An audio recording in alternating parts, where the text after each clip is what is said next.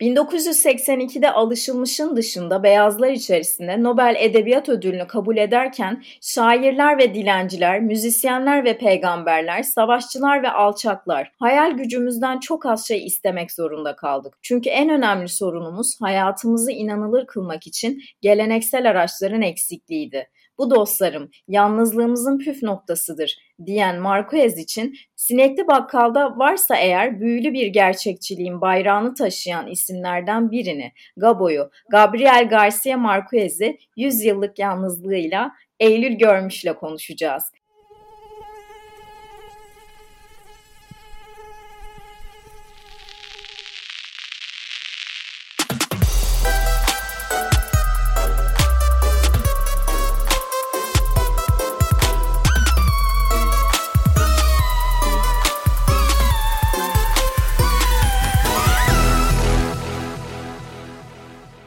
Eylül Hanım hoş geldiniz. Hoş bulduk. Teşekkür ederim davetiniz için. Sizinle Marquez konuşmak benim için çok heyecanlı bir olay her şeyden önce. Çünkü e, böyle Türkiye'de hani düşünüyorum ben Marquez'i çok seviyorum. Gerçekten hani böyle bir bağım olduğunu düşünüyorum ve benim kadar hani sevdiğini düşündüm. Herhalde bir siz varsınız gördüğüm kadarıyla. Bu yüzden de benim için çok böyle heyecanlı evet. bir durum şu anda. Bir mukabele. Ben de çok seviyorum. Marquez konuşmak zaten heyecan verici bir şey. Kimle konuşulduğundan bağımsız olarak. Ama evet. yani ben de sizin gibi böyle bir merakı olan kendisine bir bağ, bağ hisseden biriyle konuşacağım için mutlu ve heyecanlıyım. Zaten dedim ya umarım çalışmadığım yerden gelmez diye. Bakalım neler olacak. Ben öncelikle şununla başlamak istiyorum. Yüzyıllık yalnızlığı ilk okuduğunuzdaki sizde uyandırdığı duyguyu merak ediyorum. Yani bunu genelde sormak isterim. Hani 100 yıllık yalnızlık çünkü okunması zor bir kitap her şeyden önce. Ne kadar çok satanlar listesinde sürekli yer alsa da ve herkes okuduğunu ya da konuşur konuşsa da bu kitapla ilgili bence okunması gerçekten zor bir kitap. Ve sizde ilk uyandırdığı his neydi bu kitabın?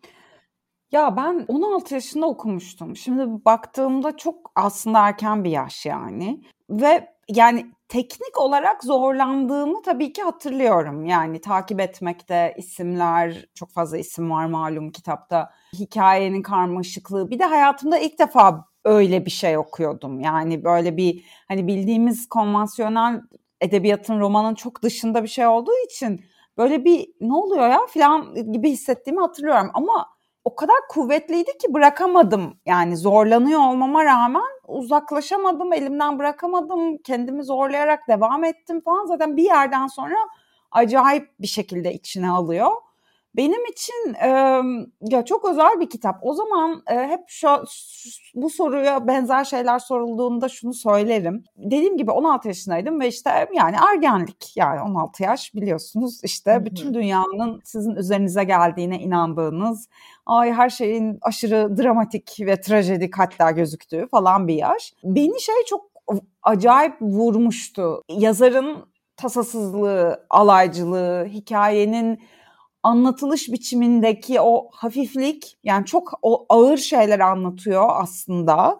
Yani hem toplumsal olarak hem bireysel olarak bir sürü trajedi var o kitabın içinde. Fakat bütün bunların nasıl bambaşka bir e, hafiflikle anlatıldığını görmek benim için çok böyle ufuk açıcı olmuştu. Yani böyle dünyayı ve hayatı böyle deneyimlemek de mümkün eğer niyet edersek, böyle bakmak istersek duygusu. Benim için e, kendi işte ergenlik buhranlarımı da biraz değersiz ve önemsiz kılan, bu ya, bu yönüyle biraz egomu sarsan belki ama bir yandan da bana çok iyi gelen, çok şey öğreten bir şeydi. O hissi çok iyi hatırlıyorum. Yani çok güldüğümü, çok eğlendiğimi, bir yandan çok şaşırdığımı, çok yadırgadığımı falan. Ama sonrasında bende çok dönüştürücü bir etki yaptı ve okurken de bir noktada bunu fark ettim. Yani bu kitap bana bir şey yapıyor duygusunu çok somut olarak hissetmiştim. E, çok heyecan vericiydi tabii. Biz hatta sizinle mailleşirken de ben şey demiştim hani okurunu seçen bir kitap. Yani herkesi kabul etmiyor içine. Çünkü yüzyıllık yalnızlık bir dünya yani. Hani bir tabii ki ona da ileride geliriz ama hani Marquez'in e, aslında Kolombiya'nın tarihinden de Latin Amerika'nın aslında o buhranlarla dolu tarihinden de yarattığı, Hı-hı. kendi ailesinden örneklemlerle de yarattığı böyle tarihi bir içerik hani bunu bunun içine girmek, bunda böyle orada sağ oradan sağ çıkabilmek de bence zor bir şey. Yani her adımında zorluyor. Mesela ben ilk 100 sayfada ya ben ne okuyorum? Burada bir şey var, hmm. harita var ve aile haritası ve ben kimin kim evet. olduğunu tek tek bakarak mı okuyacağım bu kitabı diye düşünmüştüm ilk elime aldığımda. Ama ilk 150 sayfa kadar böyle bir okuduktan sonra bu nasıl bir kitap diyorsunuz? Yani ben, ben de çok büyülendiğimi hatırlıyorum gerçekten. Hani nasıl olabilir? Bir kitap beni kahkahalarla kapatıp nasıl güldürebilir mesela? Bu his çok kıymetli. Yani şöyle sadece katıldığımı belirtmek için araya girdim. Yani sonrasında başka kitaplarda çok bambaşka yolculuklar yaşadım. Benzer deneyimler de yaşadım ama benim için ilkti böyle bir şey. O yüzden de benim için biraz özel. Yani şöyle şey meselesi ya ben hep şey diyor derim. Yani çok zor bu kitabı anlatmak. Yani ben oturup teknik analizini ya da olaylarını falan konuşmak istemiyorum. Zaten sizle de konuştuk yani öyle bir yerden gitmeyeceğimizi. Evet. Gerçekten bir bir deneyim gibi yani ben yedi kere okudum kitabı. Hayatımda böyle ne zaman ki normalde kitapları iki üç kere okumam yani tek seferdir. Hani geri dönerim bazı yerlerine bakarım ama baştan sona okumam. Ama Yüzyıllık Yalnızlık benim için böyle hayatta zorlandığımı hissettiğim anlarda döndüğüm çünkü o hisse birinin bana böyle hafifle demesine ihtiyaç duyduğumda okuduğum bir kitap ve yani şeyi anlatması çok zor. Ya bir, bir deneyim gibi yani bana böyle ben kitabı düşündüğümde aklıma olaylar ya da insanlar değil de böyle bir hisler böyle geliyor değil mi? Renkler, hisler evet, böyle sarılar, evet. turuncular böyle bir, bir böyle bir sanki böyle bir bahar günü güneşin altında gözümü kapatmışım ve böyle göz kapaklarımda güneşin şeyini hissediyorum gibi böyle bir çok acayip bir şey yani. Evet yani çok çok özel bir kitap gerçekten. O müthiş anlattınız bu arada. Gerçekten ben ben de aynı şekilde hani his var sadece. Mesela hmm. bana sorsanız işte e, böyle kitabın en başında bir aile şeceresi yapılmış mesela. Oradan bir karakteri hmm. sorsanız onu değil de onun yaşadığı olayı daha çok hatırlıyorum. Yani gerçekten hislerle alakalı bir kitap, hissettirdikleriyle evet. olan bir kitap ve zaten hani e, Marquez'in büyülü gerçekçilik hani dediğimiz sürekli konuştuğumuz bu akımla anılmasını da sağlayan bir kitap. Ama aslında Hı. büyülü gerçekçilik akımının ilk ismi Marquez değil. Pedro Paramo ile bu kitapla hani aslında büyülü gerçekçiliği başlatan Latin Amerikalı yazarlardan biri. Kendisinin zaten çok az da eserini hani yayınlıyor. Çok yazmamış ne yazık ki. Mesela ben Pedro Paramo'yu okuduğumda direkt bana şey hissettirmişti. Hani yüzyıllık yalnızlıkla böyle benzer yönleri var. Bilmiyorum size de hissettirdi mi? Öncelikle Pedro Parama'yı okusaydım belki yüzyıllık yalnızlık bu kadar çekici gelmeyebilirdi diye düşündüm. Bilmiyorum siz ne düşünürsünüz bu konuda? Gelirdi bence. bence büyülü gerçek yani yüzyıllık yalnızlığa haksızlık etmeyelim. Yani şöyle şimdi büyülü gerçekçilik Marquez'in e, böyle bir yanlış bilgi var. Yani en popüler temsilcilerinden biri e, Marquez olduğu için evet. hep onunla anılıyor sanki kurucu babalarından biriymiş gibi. Oysa ki değil. Pedro Paramo Juan Rulfo'nun Pedro Paramosu çok çok acayip müthiş bir kitap o da. Nitekim Marquez'in de çok etkilendiği bir kitap ve Yüzyıllık Yalnızlığı yazarken de etkisinde olduğunu söylediği bir kitap. Zaten biraz benzerlikler de var hikaye anlamında. Ya büyülü gerçekçilik aslında yani hatta Juan Rulfo'dan da evvele giden bir şey var, geçmişi var. Şeyler sayılabilir. Ya Carpentier var, Horacio Irega var falan yani böyle çok çok daha eski ama Marquez yüzyıl ya büyülü gerçekçiliği herkese taşıyan biri. Bence farkı o. Yani herkesin erişimine sundu diyelim. Hem popülerleştirerek hem biraz daha yani böyle büyülü gerçekçilik böyle böyle yeryüzüne indirdi diyeyim aslında. Marquez sanırım onu yaptı. Yani dediğim gibi Pedro Paramo ya Juan Rulfo bu arada o da çok acayip biri yani. Böyle üç tane kitap o bile yok yani. Bir Pedro Paramo evet. var, bir öykü kitabı var. Bir de bir tane senaryosu var şey yapılmış. Ya büyük bir yazık yani. Ya sen Pedro Paramo'yu yazabilmişsen neden evet. daha fazlasını yazmazsın diye. Ama fotoğrafçı çok güzel fotoğrafları var. Neyse o da o, o da onu üretmeyi seçmiş. Yani dediğim gibi büyülü gerçekçilik açısından yani e, zirve noktası gibi kabul ediliyor yüzyıllık yalnızlık. Evet gerçekten de öyle ama şeylerinden değil aslında aslında öncül kitaplarından biri değil.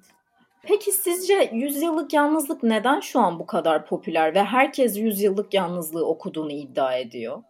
Ama okumuyor. İddia ediyor. Evet ben okumadıklarını düşünüyorum. Yani çünkü mesela e, evet başlıyoruz bu kitabı yani bu kitabı okumak zor ya. Yani hani genel olarak içine girmek yani bir sizden mesai isteyen bir kitap. Hani Hı-hı. bazı kitaplar vardır kapağını kapatıp normal hayatınıza dönersiniz ya bu öyle bir kitap değil bence. Yani ben bu kitabı okuyalı 5 senede olsa o 5 sene benim kafamda yer yer döndüğünü hissediyorum. Yani Marquez'de ben kitaplığıma baktığımda Marquez'in ismini gördüğümde bile ben yüzyıllık yalnızlığa ya da benim hüzünlü orospularıma böyle gidiyorum. Benim en sevdiğim kitapları ikisi olduğu için belki de. Hı-hı. Gidip geliyorum ama yüzyıllık yalnızlığın yeri tabii ki çok ayrı ama yani neden bu kadar popüler bunu da merak ediyorum açıkçası. Çünkü kolay bir kitap değil. Bir nefeste okunacak kitaplar, bir hızda okunacak kitaplar diyoruz ya onlardan biri kesinlikle değil. Ama çok satanlar listesinden inmiyor mesela.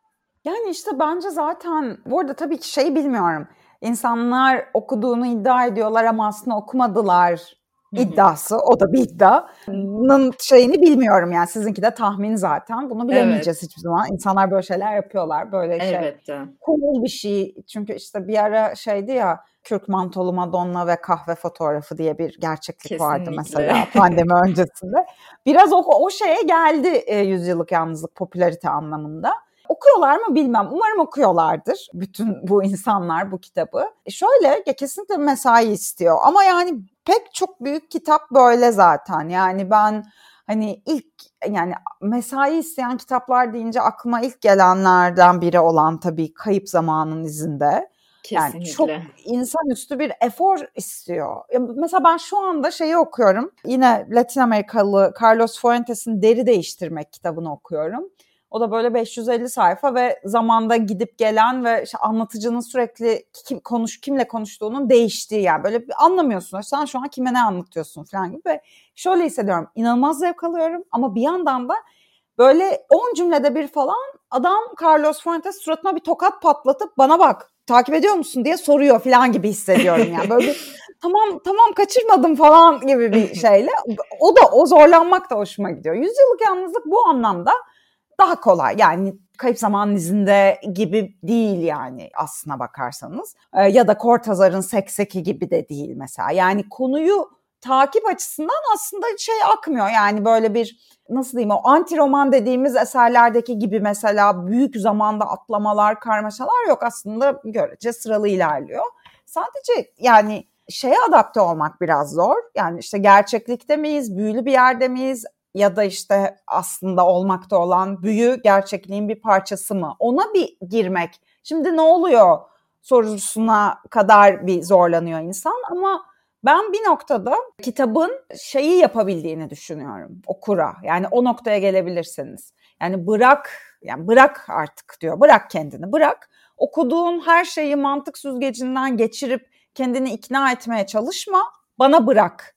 Ondan sonra zaten o akıyor içinde kayboluyorsunuz yani. Oraya gidiyorsunuz, geliyorsunuz kafanızda falan filan. İşte Ursula size masal anlatıyor. Neyse yani işte böyle bir şey. O yüzden ben yani zor bir kitap kesinlikle tabii ki kolay bir kitap değil. Çok kolay kitaplar var. Benim kitap demek istemediğim kitaplar var hayatta. O anlamda şey ama böyle bence insanların çok da korkutacak kadar zor olduğunu da düşünmüyorum. O yüzden belki de okuyorlardır ya. İnşallah okuyorlardır. Zaten bu şey konusunda karmaşıklık konusunda şey de Marquez biyografisini yapan e, Gerald Martin de mesela söylüyor. Hı-hı. Kaostan doğan düzen, karanlık, derinlikten doğan bir aydınlık ve saydamlık Hı-hı. misali bir etki yaratıyor ve çözmesi hayli zor. Sürekli tekrar olan bir roman. Yani içerisinde Hı-hı. karakterlerin isimleri bile tekrar ediyor sürekli evet. olarak ama sizi terk etmeyen, yani siz bu kitabı terk etmiyorsunuz. Hani işin içine giriyorsunuz, ona dahil olmaya çalışıyorsunuz. Bu da bence onun büyüsünde, Marquez'in büyülerinden biri kesinlikle yani. Ve ben şunu da merak ediyorum açıkçası. Mesela 100 yıllık yalnızın bu denli sevilmesinin sebebi sizce bir aileye dair olması mı? Yani temelde hepimizin aileye dair bu kitabın içerisine bulduklarımız olabilir mi? Ben aileye dair bir şey hatırlamıyorum kitaptan mesela. Bu ilginç Hı-hı. bence. Yani ne Hı-hı. ne aradığımız ve neye baktığımızla ilgili demek ki. Evet tabii ki bu bir Hı-hı. aile hikayesi. Bir ailenin işte bilmem kaç kuşak hikayesini anlatıyor ama Yani Hı-hı. çok fazla şey var bu kitapta. Bir kere tabii ki neredeyse bütün büyülü gerçekçilik eserlerinde karşımıza çıkan toplumsal unsurlar yani o sömürge tarihi, Latin Amerika'daki toplumsal durum, işte yoksulluk, e, savaşlar, darbeler şeyin içinde hayatın olağan akışına dair olduğu için orada bunlar o, o var. Yani insan ilişkilerine dair çok fazla şey var tabii ki ahlaka dair ah, yani şeyin sınırlarına dair ahlakın tanımına sınırlarına Kesinlikle. dair Marquez bunu çok yapıyor bu arada. Ahlakın sınırları konusunda insanı çok yoruyor. Evet, evet. Yani çünkü düşün, üzerine düşünmemiz gereken bir şey olduğunu düşünüyor. Bence haklı da. O yüzden ben aile ile ilgili olduğunu düşünmem açıkçası. Yani ama mesela işte size mesela oradan yakalamıştır. Çünkü sizin evet. için belki o başka bir öncelik sırasındadır hayatınızda. Benim için başka yani çok yönlü bir kitap olduğu için herkes başka bir yerinden tutuluyor ve tutunuyor zannediyorum. Biraz büyülü bir kitap yani. Böyle bir bunun izahını bulmak çok kolay değil bence. Şu yüzden sevildi gibi bir, bir şey söylemek bilemedim. Ben bilmiyorum en azından cevabını. Mesela şey bahsederken hani hisler dedik ya bu kitaba dair hisler var. Hı.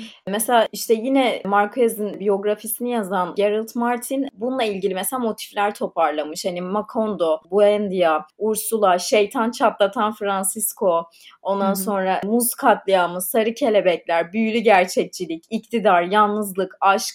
Aslında bunları bu motifleri topladıkça böyle kafada kitap toparlanıyor. Bir gelip mesela 100 yıllık yalnızlığa dair dair bana bir işte özet, bir cümle, bir şey söyle dese kesinlikle ben yapamam. Yani hani üzerine konuşamam. Ama motifler dediğimizde mesela böyle canlanıyor, hislerle anlatılabiliyor. Çok ilginç mesela bu yönü. Edebiyatın iyisi bence böyle bir şey oluyor. Yani şöyle, hele ki çok kitap okuyorsanız spesifik olayları hatırlamak o kitaplardaki mümkün olmuyor ve bence zaten şart da değil. O his kalan duygu ve böyle yani ne bileyim bazen oluyor bana yani bir kitaptaki ana olayı hatırlamıyorum ama bir el tutuşması betimlemesini hatırlıyor oluyorum mesela. Çünkü o bir şey bırakmış oluyor. Bu da bu anlamda şey ben mesela sinemada da hani onu sev, severim çok. Böyle olayın kendisinden çok insan hikayesi, insana bütün bunlar bu insanlara ne yaptı? Bu insan ne hissetti sorusuna cevap verebilmeli bence sinema ve edebiyat. Marquez bu anlamda bunu çok iyi beceriyor. Orada yani şeyde araya girip söylemek istiyorum. O bahsettiğiniz biyografi Gerald Martin'in biyografisi, Marquez biyografisi hayatımda okuduğum en iyi biyografi kitabıydı. Söylemeden edemeyeceğim. Gerçekten şey Kesinlikle. şey gibi böyle kutsal kitap gibi evimde şeyde tutuyorum. Kocaman da zaten yani. Kesinlikle. Ve çok, çok şey ya çok özel bir kitaptı. Ondan sonra okuduğum hiçbir biyografiden de tam olarak keyif alamadım. Böyle bir hasar bıraktı bende ama evet onu da anmış olalım.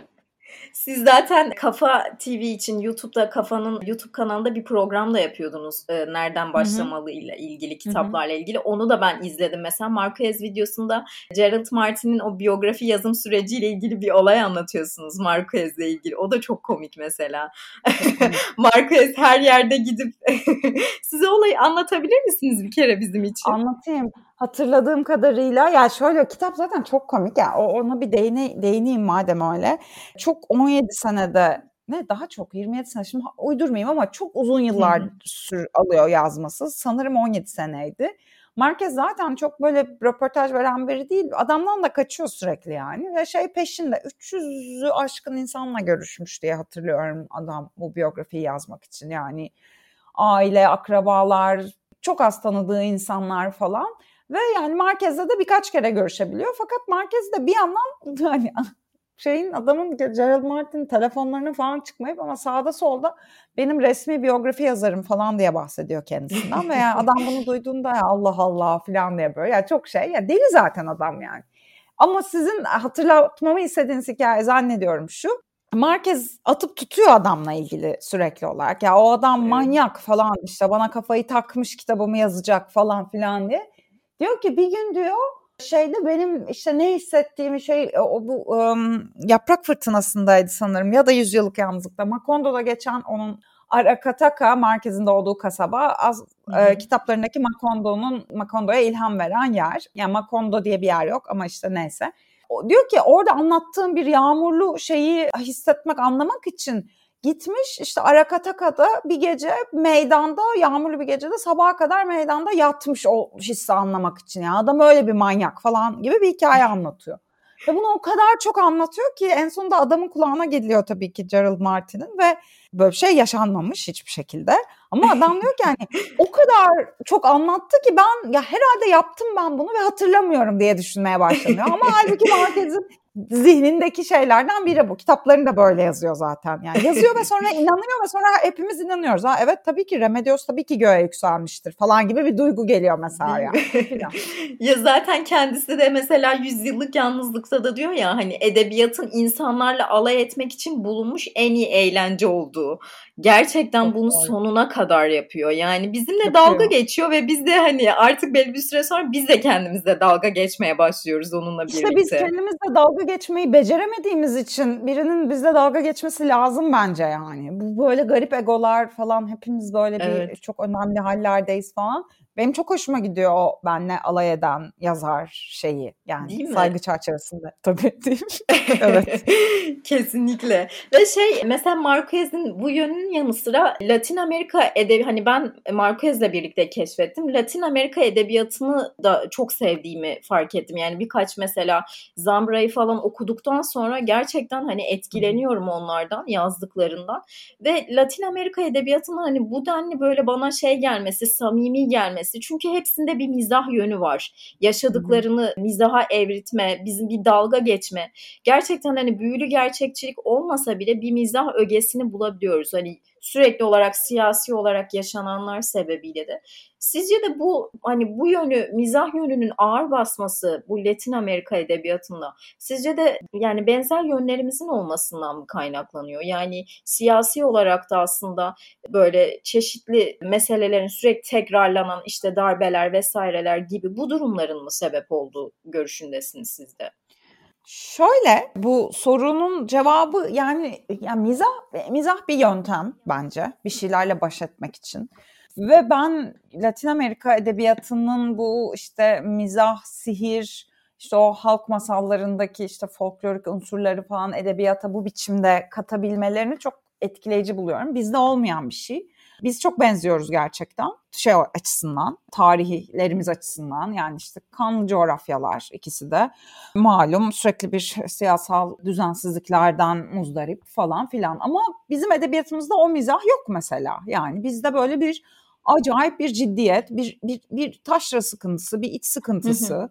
Yani Türkiye edebiyatı hani hem şehirlileşemedi bu, bu açıdan yani son yıllardaki bir takım örnekler hariç hem de böyle o şeyi atamadı. Yani biz onu bir yöntem olarak kullanmayı başaramadık. Yani Latin Amerika edebiyatı büyülü gerçekçilikte de sonrasında da yani mesela saydığınız Zambra büyülü gerçekçi eserler veren biri değil. Son derece böyle günlük hayattan hatta öyküler yazıyor, hikayeler, romanlar. Ama onların hepsinde o alay etme hali benim işte 16 yaşıma kadar hiç görmediğim ve aa böyle bir şey mümkün diye şey yapabildiğim. Yani onların da korkunç insan hakları ihlalleri, darbeler, ölümler, evet. katliamlar korkunç oradaki şey. Bunlarla alay etmek değil ama bunlarla birlikte yaşamaya devam edebilmek ve mücadele etmek için mizahı bir unsur olarak kullanıyorlar ve bu bu bence çok ilham verici bir şey. Yani bizim artık kültürel kodumuzda yok herhalde diye düşünüyorum. Çünkü yok yani çıkmıyor bizden öyle bir şey. Bence de çok ilginç bu arada. Yani sosyal hayatında bu kadar mizahla iç içe olan bir toplumun edebiyatına bunun yansımamış olması çok ilginç geliyor bana da. Yani gerçekten edebiyatımızda böyle bir eksiklik var. Bilmiyorum belki de yeni yeni başlayacak bir şey hani herhalde yani bunu artık yeni yeni görmüyorum. Yani umarım başlar. Çünkü bence biz yani biz en azından kendi edebiyatımızda o şeyi yapamadık. O konvansiyonel yer yani şöyle yani yüzyıllık yalnızlık bu anlamda mesela Milan Kundera Çek yazar Milan Kundera'nın bir şeyi var. Yüzyıllık yalnızlık neleri kırdı değiştirdi diye yani hı hı. Marquez ama özellikle yüzyıllık yalnızlık. Bir kere o edebiyatın büyük ciddiyetinin bir kenara bırakılması yüzyıllık yalnızlık. Yani o bundan öncekinde yani sadece ciddi konular, dramlar edebiyat konusu olabilir. Yani baktığınızda özellikle Avrupa edebiyatı, klasik Avrupa edebiyatı hep böyle işte. Büyük acılar, aşk acıları bilmem ne. Sıradan olayların yeri yok edebiyatta. Yüzyıllık Yalnızlık onu kıran kitaplardan biri. Bir başkası Yine Kundera'nın söylediği bir şey bu. Büyük e, romanların kahramanlarının hep çocuksuz olduğunu anlatıyor. İşte yani baktığınızda işte Dostoyevski'den Flaubert'e ona buna hep böyle bir, bir, bir tek kahraman ve onun işte şeyi falan pek bir çocuk yok ortada falan. Bir insanı anlatıyor. Yüzyıllık Yalnızlık bir insan dizisini anlatıyor aslında. Hatta bir sürü insanı anlatıyor. O kitabın bir baş kahramanı yok yani. Kundera diyor. Ursula kitabın en baş kahramanı sayabileceğimiz Ursula 120 yaşında öldüğünde daha kitabın bitmesine çok var aslına bakarsanız yani. Bizim edebiyatımızda o kırılma olamadı bir türlü gibi yani. Biz bir de bir şey de yani bu anlamda özgün bir form veya üslup da üretemedik bence.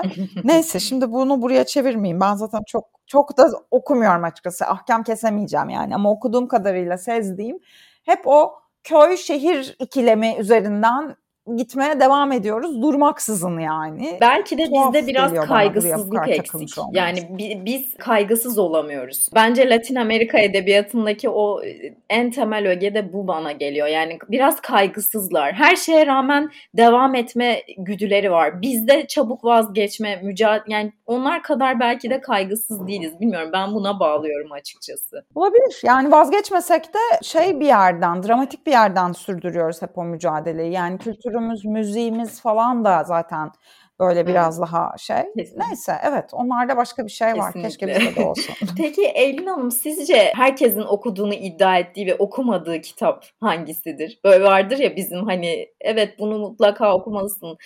Okum, hmm. okumamışızdır ama o an herkes okuduğu için okudum demişizdir mesela. Böyle bir kitap var mı aklınızda? Bu soruya hiç hazırlıklı değildim bana önceden sorsaydınız bunu. Hazırlanır gelirdim.